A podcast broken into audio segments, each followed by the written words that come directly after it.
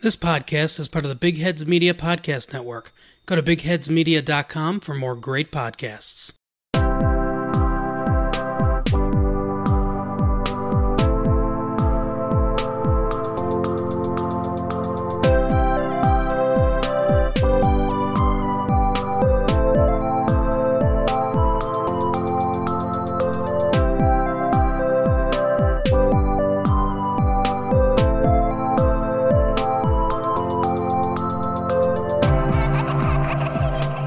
You are listening to In a City Like Yours, a semi monthly podcast featuring interesting people with interesting life stories.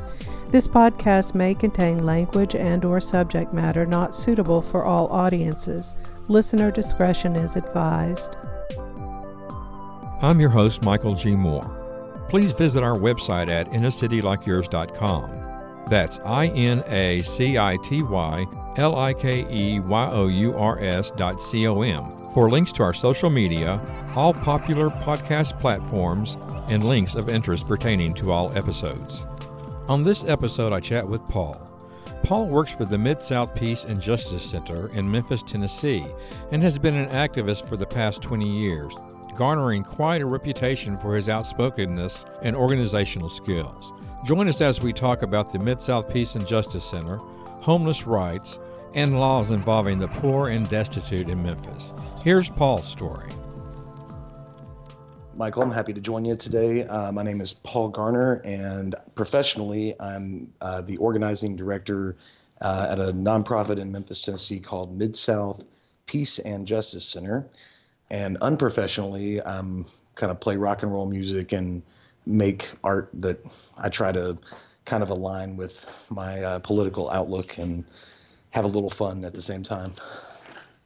I guess I'd have to start at the beginning. That's a good place to start. Um, you know, I was born in Shreveport, 1988, and grew up with um, parents that you know really encouraged art and music and thinking critically, and um, I always appreciated that. But even more now, looking back, my dad, Dan Garner, who a lot of folks in Shreveport know, you know, kind of raised me in making sure I knew a lot about like the city I came from and the rich history of um, not just music and art, but even activism in, in Shreveport.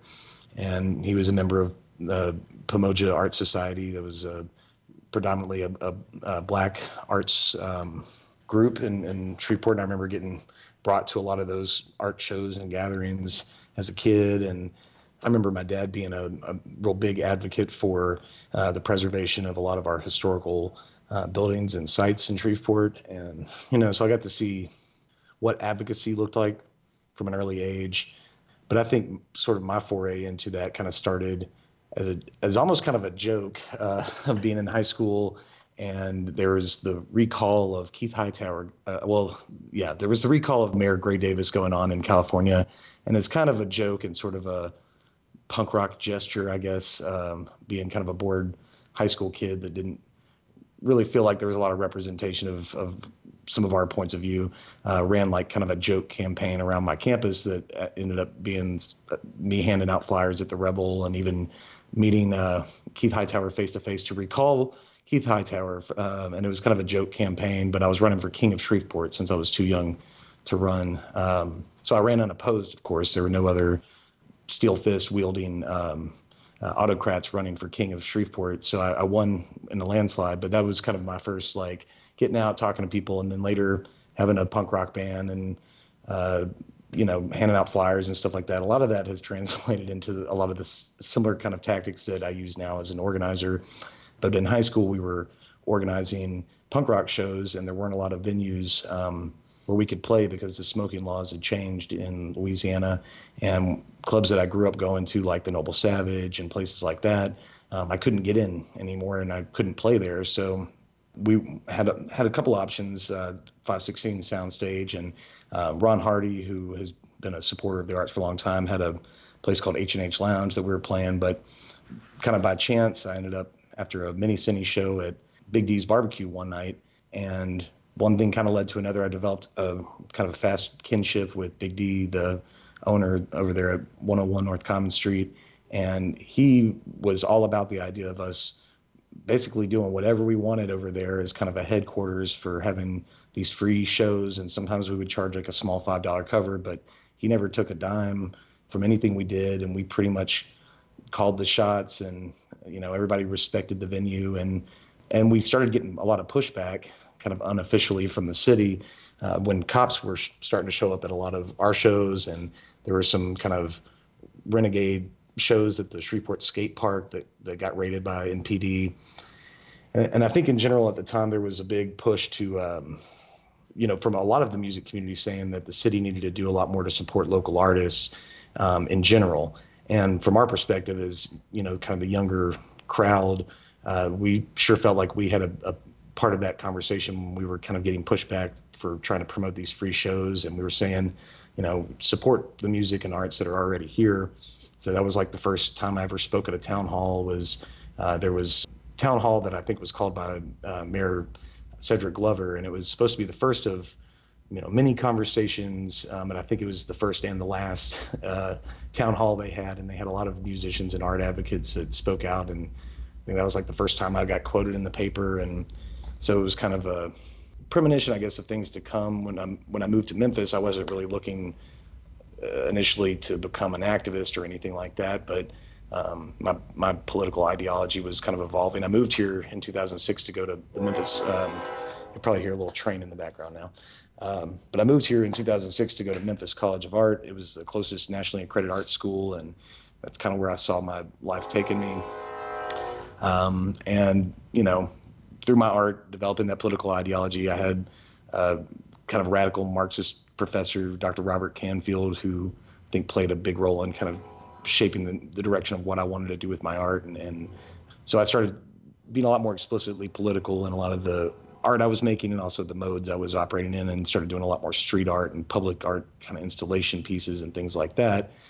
But I was kind of looking around at like, you know, who else is kind of trying to do something like this with their art and you know, while there were a few people that I felt in my peer group who were doing that, um, I wanted to maybe go outside of the art world with it a little bit. And um, I went to a, a punk show here in Memphis, and it turned out it was actually a benefit for the Memphis Socialist Party.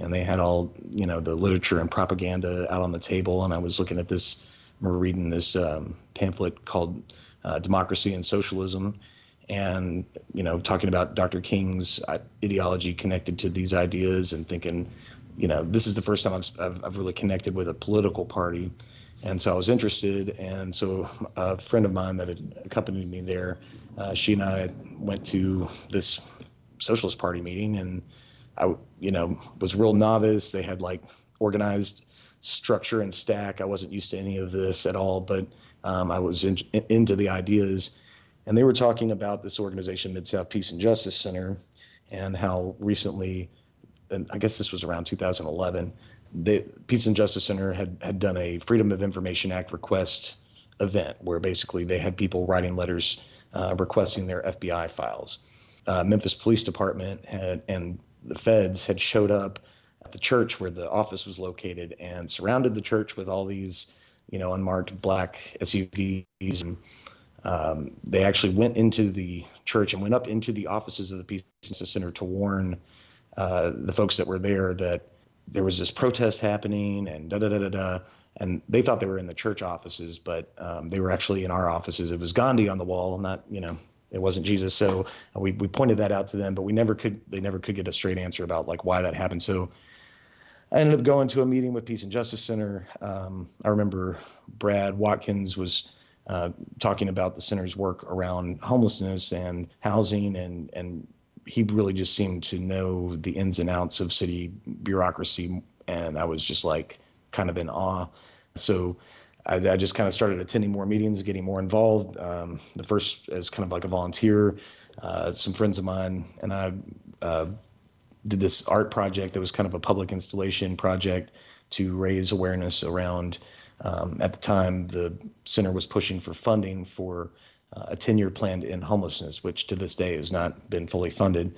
But we created these kind of life size cutouts of you know, kind of depictions of people that might might find themselves experiencing homelessness, and we had the faces cut out, and they were all holding kind of what looked like cardboard signs with information about um, homelessness and how funding uh, for this 10 year plan to end homelessness could make a difference with the idea of, of having people try to put themselves in that place, you know, um, like this could be you, right? And uh, so we did these kind of guerrilla art installations all over town, and that was sort of my first um, experience volunteering with the center and wanted to help them make signs and, and flyers and started doing a lot of that. But I was also attending meetings at the same time of a group that um, Brad had been putting together called uh, HOPE or Homeless Organizing for Power and Equality. The idea that you know those most affected by the issues, people who have formerly experienced homelessness or are currently experiencing homelessness, are like the real experts on the issue. And you know you've got all these folks who might have real great intentions that are trying to meet you know certain needs, but um, as far as addressing the systemic issue of, of homelessness. Uh, those who have actually, you know, been through this experience day in day out, they know a lot more about the challenges and therefore have a lot of ideas about the solutions. And um, this was all around the same time that the Occupy movement was kind of taking hold. So I, w- I immediately kind of got involved with that before I was officially, you know, working at the center. At, at the time, I, I think I was around my, my junior or senior year, and I was working at a Sherwin Williams paint store and I would get off work and go, you know, sleep downtown essentially because I, I, I, you know, uh, I think by this time maybe I had graduated or something, but I was living in my van, occup- you know, doing the Occupy Memphis thing, volunteering with the center. Um, I had worked to help co-found a homeless caucus at the homelessness and at, at the uh, Occupy encampment because even this sort of like encampment that we had in front of City Hall, there was people who were talking about the folks that had been there you know, experiencing homelessness, like they're not real occupiers, da da da da da. And I was like, oh, on the contrary, like these folks were occupying this space long before we came along and put up our picket signs and, and tents. Um, and so we wanted to create a space within the camp so that there would be an organized voice for people experiencing homelessness that wanted to participate. And eventually, kind of long, long, long story, a little bit shorter. Um, I, we worked to merge the homeless caucus, the the membership of that caucus, and uh, the organized organizing of hope that uh, Brad was doing in more of the Midtown area. So I was kind of downtown, he was in Midtown. Um, we kind of brought that membership together, and that kind of began this um, more long-term relationship with me working with the center. So that's how I initially got involved. And I think it was around 2012. There was an opportunity for the center to hire somebody full time through AmeriCorps, um, which is sort of like a it's kind of like the Peace Corps except it's domestic, um, working around issues of poverty and things like that. And so I, I applied, and um, I guess they figured I was already there doing the work. They'd probably get a little more work out of me if they paid me. So um, I, I quit my job at the paint store, started basically doing the organizing thing full time, uh, coordinating our homeless organizing uh, for power and equality cohort you know, was basically working to facilitate and build new leadership within the group. And uh, I think at the time we had about five project areas that we were working on. We had a women's caucus, a, a group that eventually was doing com- community gardening, and we instituted a group that was specifically working around educating people on the street about what their rights were and um, documenting police harassment, things like that. And we uh, were even working on a, a project to uh, where people experiencing homelessness would own and control uh, a kind of a co-op printing uh, silkscreen T-shirts to make some additional income. So we had a lot going on, and that was kind of my early days. Uh, and from there, I worked on a lot of other issues that the center focuses on around homelessness and, and public transportation, but after homelessness, also renters' rights, and uh, eventually, a lot of this work led into police accountability and um, there's a lot of one thing led to another kind of situations that have kind of gotten us where we're at. But so uh, Mid South Peace and Justice Center, like I said, um, is a kind of a social and economic justice organization. We're a nonprofit here in Memphis. We were founded in 1982 by a lot of kind of folks with ties to the Catholic worker movement, uh, to the Quaker movement, and just kind of peaceniks in general, I guess. Um, back in the 80s, they were focused on a lot of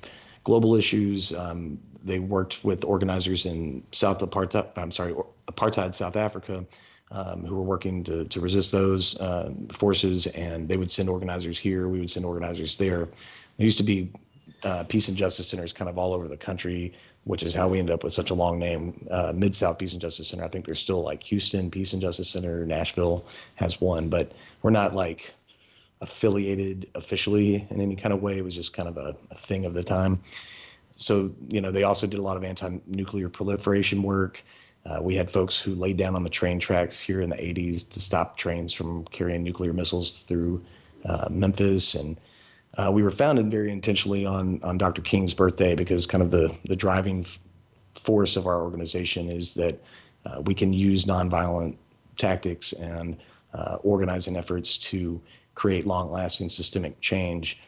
And I would say over the last 10 or 15 years, you know, while the war is still waging and, you know, maybe the war machine is more well funded and, and more coordinated than ever across the globe, and we are still very much an anti war organization, uh, we've kind of taken the focus of looking at our local communities. And while we're spending billions of dollars a year, you know, propping up this military industrial complex, uh, we're not funding things in our local communities like public transportation, quality, affordable housing, equitable education, um, you know, medical care, uh, all the things that, that really make our communities thrive and make them safe and make them stronger.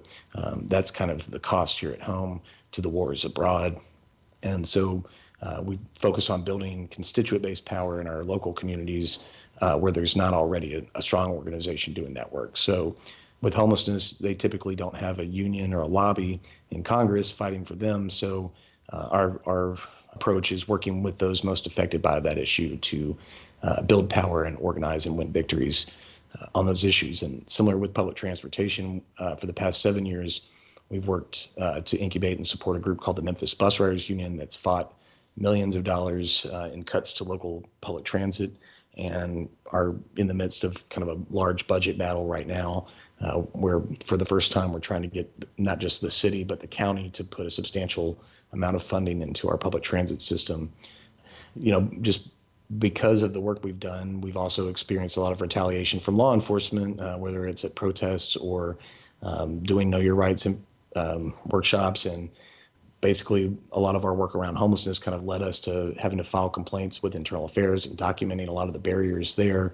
And that kind of spread out to um, some larger work around police accountability, where in 2015, uh, we got an ordinance passed that that strengthened by ordinance our civilian law enforcement review board to oversee uh, complaints when people aren't satisfied with the internal affairs process. And uh, apparently, that campaign led to uh, a lot of police surveillance, uh, which uh, last year can somewhat concluded, at least for now, in a federal lawsuit where the ACLU sued the Memphis Police Department and the city based on a 1978 consent decree um, that forbids the police and the city from collecting political intelligence that could infringe on people's ability to exercise their First Amendment rights. So, um, yeah, I'm th- I know I'm throwing a lot at you. That's okay. but, didn't, uh, didn't the police have you on a blacklist at one point? Yeah. So this kind of not too too long after all the CLERB ordinance stuff kind of got passed and was starting to meet and view people's complaints, there was a list that surfaced that the city claimed was an escort list for City Hall, but it had 80, like 87, 88 people on it. I'm actually on that list twice. Once for an off, it appears to be an authorization of agency, like basically a uh, kind of like a trespassing order after a after a protest that happened on the mayor's lawn that I was not at. Um, and then again, I was arrest, I was arrested while filming the police at a protest a couple years back on Martin Luther King Day at Valero, uh, where water protectors shut down the entrance to the Valero plant.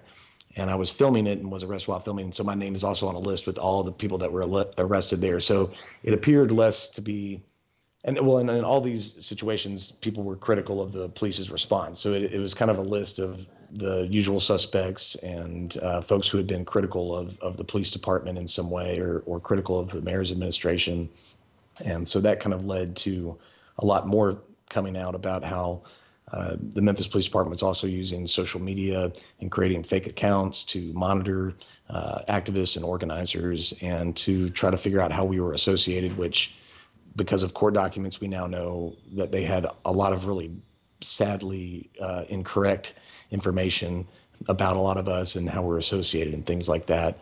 like they thought for some reason the police think I'm on the police review board, even though they could have just checked that, and I'm not. I never have been. So there's a lot of bad intelligence that we kind of learned about through that process as well. But yeah, a lot's happened in like the past few years of, of doing this work. Hello, my name is Jacob. And I'm his co host, five year old Olivia. Do you have kids? And are your kids curious? If you answered yes, you should check out Curious Kid Podcast, a weekly educational podcast for curious kids and grown-ups. Every week we learn about another topic. We've already learned about spider webs, batteries, the moon, and so much more. You can find us at CuriousKidPodcast.buzzsprout.com or wherever you listen to podcasts.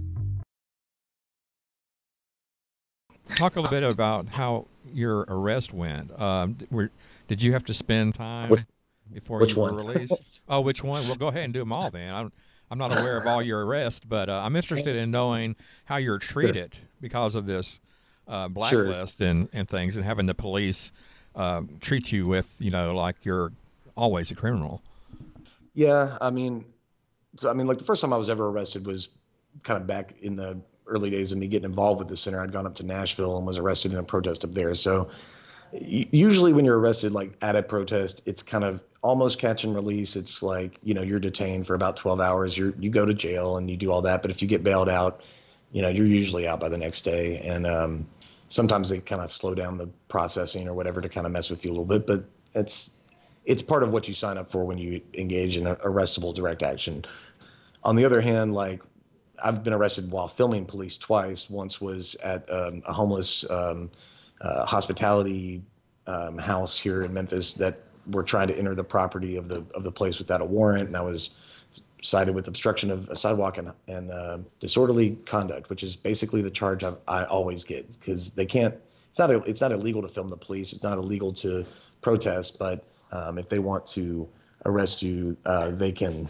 You know, they will find a, a, a reason to to make to make your life a little more inconvenient, even if they know the charges won't stick. So going into jail, like I said, it's it's one thing, but it's it's sort of like wondering if you're being monitored, like wondering what the extent of that surveillance actually is. It's like hearing your phone click when you're talking to folks um, about you know plans that you're not trying to necessarily broadcast on Facebook, like not knowing if like when you see a cop parked outside your apartment like for a long period of time is it just a coincidence or is this you know what i mean it's like this paranoia kind of gets to you and then you and you find out concretely that you're not crazy to be a little paranoid and then you're not wrong. And they have been you know keeping tabs on people and where they are and who they're associating with and who they're talking to. And um, it's not just the effect that it kind of has on you personally but to think like there's a lot of people over the last few years that have gotten really activated and want to get more involved um, in organizing in their local communities. And you know thinking about the threat of police surveillance or retaliation it makes a lot of folks think twice and i think that's the real scary part to me is that you know i've, I've been in this doing this for a long time now so i'm I've, I've always kind of known that that is a part of that reality historically of uh, police surveillance and retaliation um, and it goes back a long time here in Memphis. That's why there's a 1978 consent decree. Um, you know, back in the 70s, um, when this initial lawsuit was fired or filed over police surveillance, the ACLU won, and the Memphis Police Department burned 10 file cabinets full of documents that they've been keeping on organizers and activists, including Dr. Martin Luther King. So, so there's a long history of that. But we're always trying to get more people involved and get more people active and I'm, I'm kind of you know i've always been worried that the unintentional consequence of even bringing that subject to light kind of makes people think a little bit you know think twice about about going to a protest or putting their name on a petition or things like that right Talk a little bit about uh, your recent activism with uh, the bus bus lines and and, and uh, whatever else you've, you've done recently that you can really expound on. you know, we wear had different issues. Uh, they're all connected, and what we say is kind of like, you know, it's all intersectional, and, and we don't mean that just because that's sort of a new buzzword of the day, but it literally like a lot of our work has intersection with the constituents that are affected. or even the fact that we end up working on them might be because a constituent another group has an issue, kind of like the police harassment issue with our, our members' experience in homelessness led us to doing a lot more police accountability work. A lot of our work um, is intersectional and um, so, you know, you can't really talk about housing insecurity without talking about jobs and, and the lack of employment opportunity for people in Memphis. And in Memphis, you also can't talk about that issue without talking about um, gaps in services, in particular public transportation. So I think 70, 75% of Memphis is, is black. And so um, also these issues always end up being a, an issue of racial justice when we see more of our public resources allocated in the predominantly white affluent parts of town than we do the majority of the rest of the city. Um, we have a higher poverty rate than the national average, and and so we we, we kind of have to be intersectional because all these issues just kind of compound one another. Um, so with public transit, that was some work that started, like I said earlier, about seven years ago, and actually kind of came out of the Occupy movement locally. Um, a lot of us w- were interested in seeing some of the um, focus around the Occupy movement, um, making change around some local issues. And transit seemed like an issue where we could talk about uh, racial justice and the intersection of environmental justice, um, as well as you know just issues of class and and uh, financial insecurity. And so um, eventually, the Memphis Bus Riders Union was born, and that was uh, seven years ago. And since then, they've been fighting cuts. And part of the problem is uh, here in Memphis, we're so dependent on federal funds, and I, I imagine it may be similar in Shreveport that you know a lot of local dollars go to expanding these big development projects and subsidizing um, things like that. But when it comes to issues like transit um, or housing, uh, the city usually leaves that up to charities and the churches and things like that. So there's no dedicated source of funding for our public transit here in Memphis, and we've just seen it, you know, over the decades, cut and cut and cut to where, um, like North and South Memphis, you've got neighborhoods that are just completely isolated and cut off. Six o'clock at night, there's no bus coming to or from that neighborhood, which is effectively a, a, curfew for a lot of folks. Something more recently that's occurred um, is that our state legislature passed uh, work requirement laws saying that anybody who receives SNAP, WIC, or Family First benefits, uh, those are programs like food stamps and also Family First uh, helps mothers who have small children uh, get childcare and afford uh, the cost of having a, a, a young child. Um, but now all these folks, if they're not employed full time or in school full time, they have to work up to 30 hours of free labor or community service a week in order to keep their benefits. Um, and when you couple that with a, a, lack of public transportation, it's even worse. So I've got we're clocking folks uh, hours over here. I've got about 30 w- women a week that are coming through our office, and we're trying to break down barriers to them, you know, getting their paperwork taken care of and getting the hours that they need to fulfill to, to fulfill this. But it's made a lot harder for folks to even get here, you know, uh, when they got to take two two hours on a bus. And in context, you could get from here to Little Rock, Arkansas in two hours, right? But you, but some people can't get to bus uh, to work on the bus in that time. So it's pretty bad. Um, and so we've been trying to get the city and the county to increase funding for MATA for several years, but by and large, um, most of what the work we have done has been having to fight off in you know oncoming cuts to to our public transit. So uh, last year we had to fight uh, seven routes being completely eliminated um, and a lot of holiday and weekend service.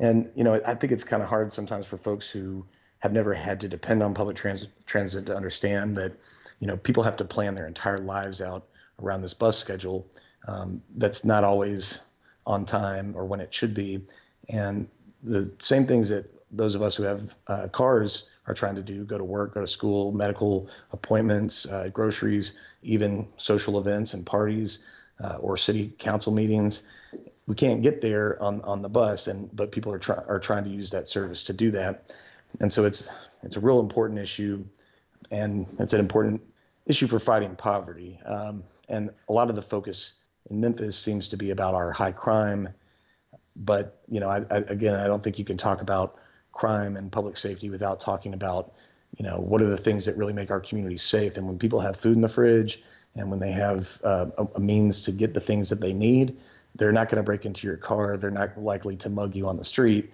Uh, so I think you know, you, we, have gotten to a point where we try to use the police for everything, and all this funding goes to um, beefing up the police, but it's not making our communities safer, and in some cases, it's making our communities less safe. Um, so, yeah, th- then we're back to the intersectional loop of now we're talking about police, and we were just talking about transit. So, um, but that's that's the way a lot of our work is here. It's kind of like not just parsing out the issue, but also um, kind of showing how it's all these things are connected to one another. Do you know what the jobless rate is in Memphis? The, uh, I don't have the, the jobless rate on hand, but I mean, I know that there's a ton of people that aren't working, and, and a lot of our members have lost jobs or had to drop classes, like college classes, because the bus wouldn't get their, them on time there consistently. And let's see, I know Shelby County has like the highest concentration of folks who receive uh, SNAP benefits. That's like 68, 69,000 people right there that are affected by these work requirement programs.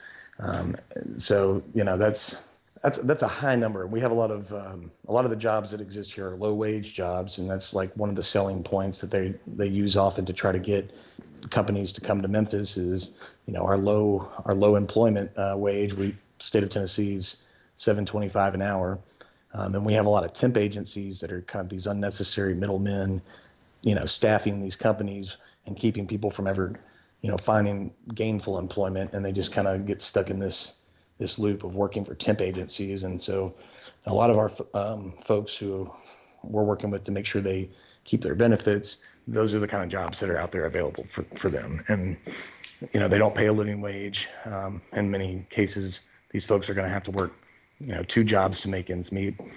So, and we don't we don't work specifically on labor issues um, because, like I said, we work where there's not already a strong organization in town to do that work.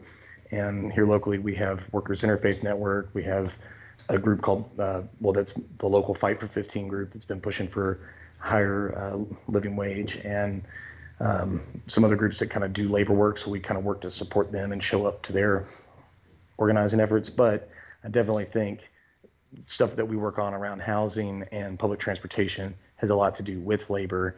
And it's kind of the other side of the coin, you know.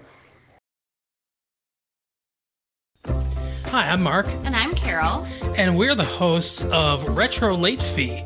We are stuck in 1994. And we can't get out. we're watching all the movies and TV shows that you probably remember, I guess. Somehow we're speaking to you through some kind of time portal. Right. Uh, join us every week for great movies and TV shows from 25 years ago. it's fun, I swear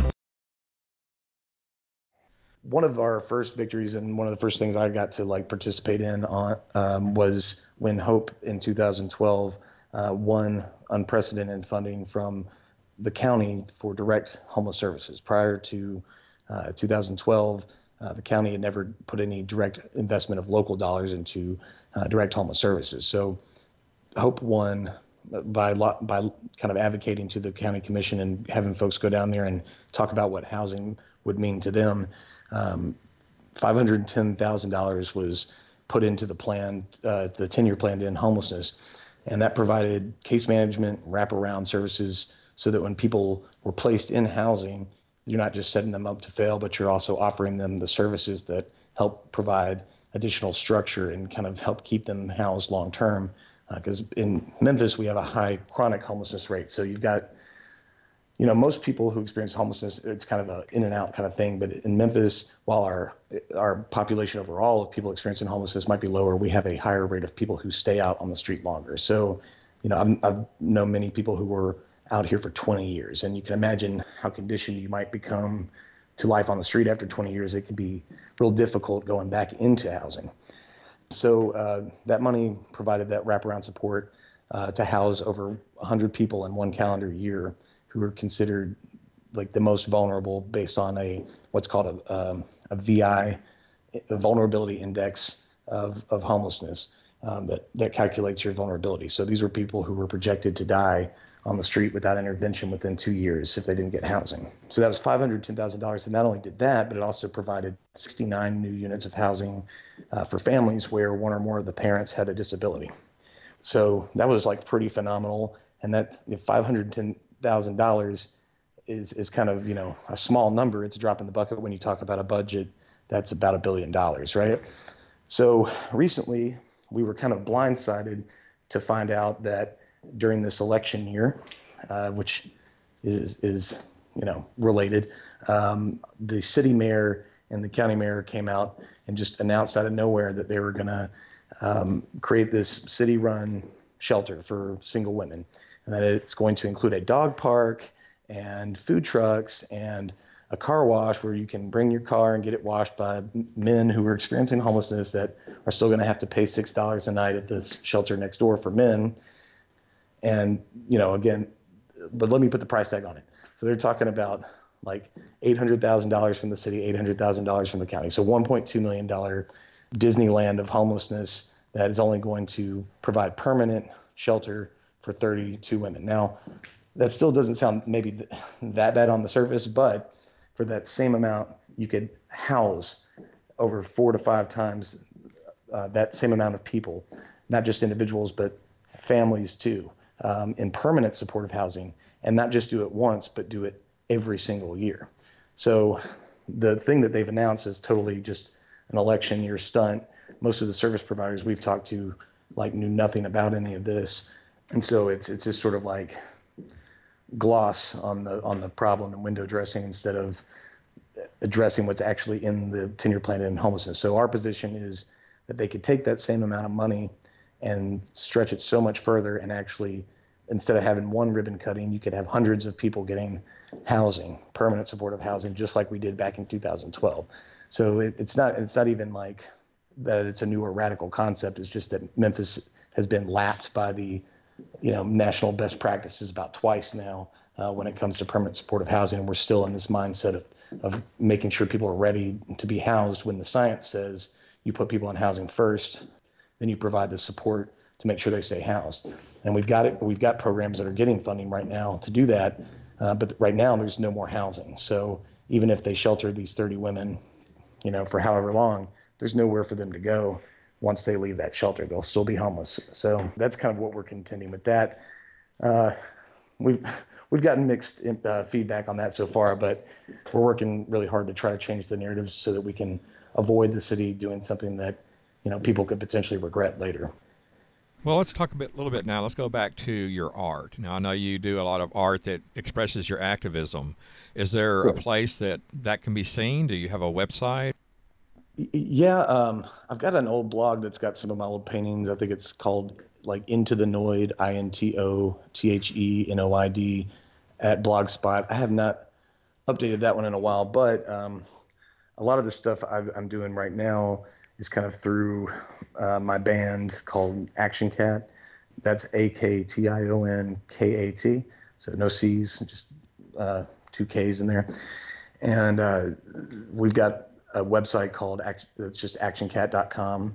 There's a lot of uh, our visual kind of art stuff through that that I'm doing more currently, and album album coming soon. But we also do like a lot of uh, little animated. We've been doing messing around with animation and um, some other stuff as well. So folks want to check that out. Let me ask you this: if if someone were to come to you for advice on becoming a community activist and and the trials and tribulations, what would you tell them? Well, they call it the struggle for a reason. Number one, so it's it's it's hard and there's a lot of disappointment. But you know, when you work with other people uh, and and win, it's the best it's the best feeling in the world to know that like somebody's life is going to be like not just you know sub, substantively better for the moment, but when you can change the way something works in your community for the better for the long term, it feels great. Um, but also like when you're trying to figure out how to get started, go go find the people that are already kind of doing the work in your local community, um, and and see how you can support and learn from what what they're already doing. And, and uh, again, I I think it's really important that you don't let your passion kind of get or your intention get in the way of um, of being as helpful as you can be. So you know, if if you care about working on homelessness, you know, start by talking with people who are experiencing that issue. Like, what are their priorities? Like, what what what are the solutions that they see, right? That's been like something that I've learned a lot about working here. That I going into this, that wasn't even something I was it, it, seems so like second nature to me now, but like when I first started working with the center, that was something that really appealed to me was that this wasn't just folks coming in saying, here, we're going to come solve your problem. This was like, let's work together to, to address this. And uh, so I think, I think that's the right, right way to go about it. It can be a lot more difficult in the short term, but um, you know, when five years later you look around and you see all these new organizers that are, they're really in, doing great work in their own right, you kind of can look back and say we really built something here, and that that feels pretty good.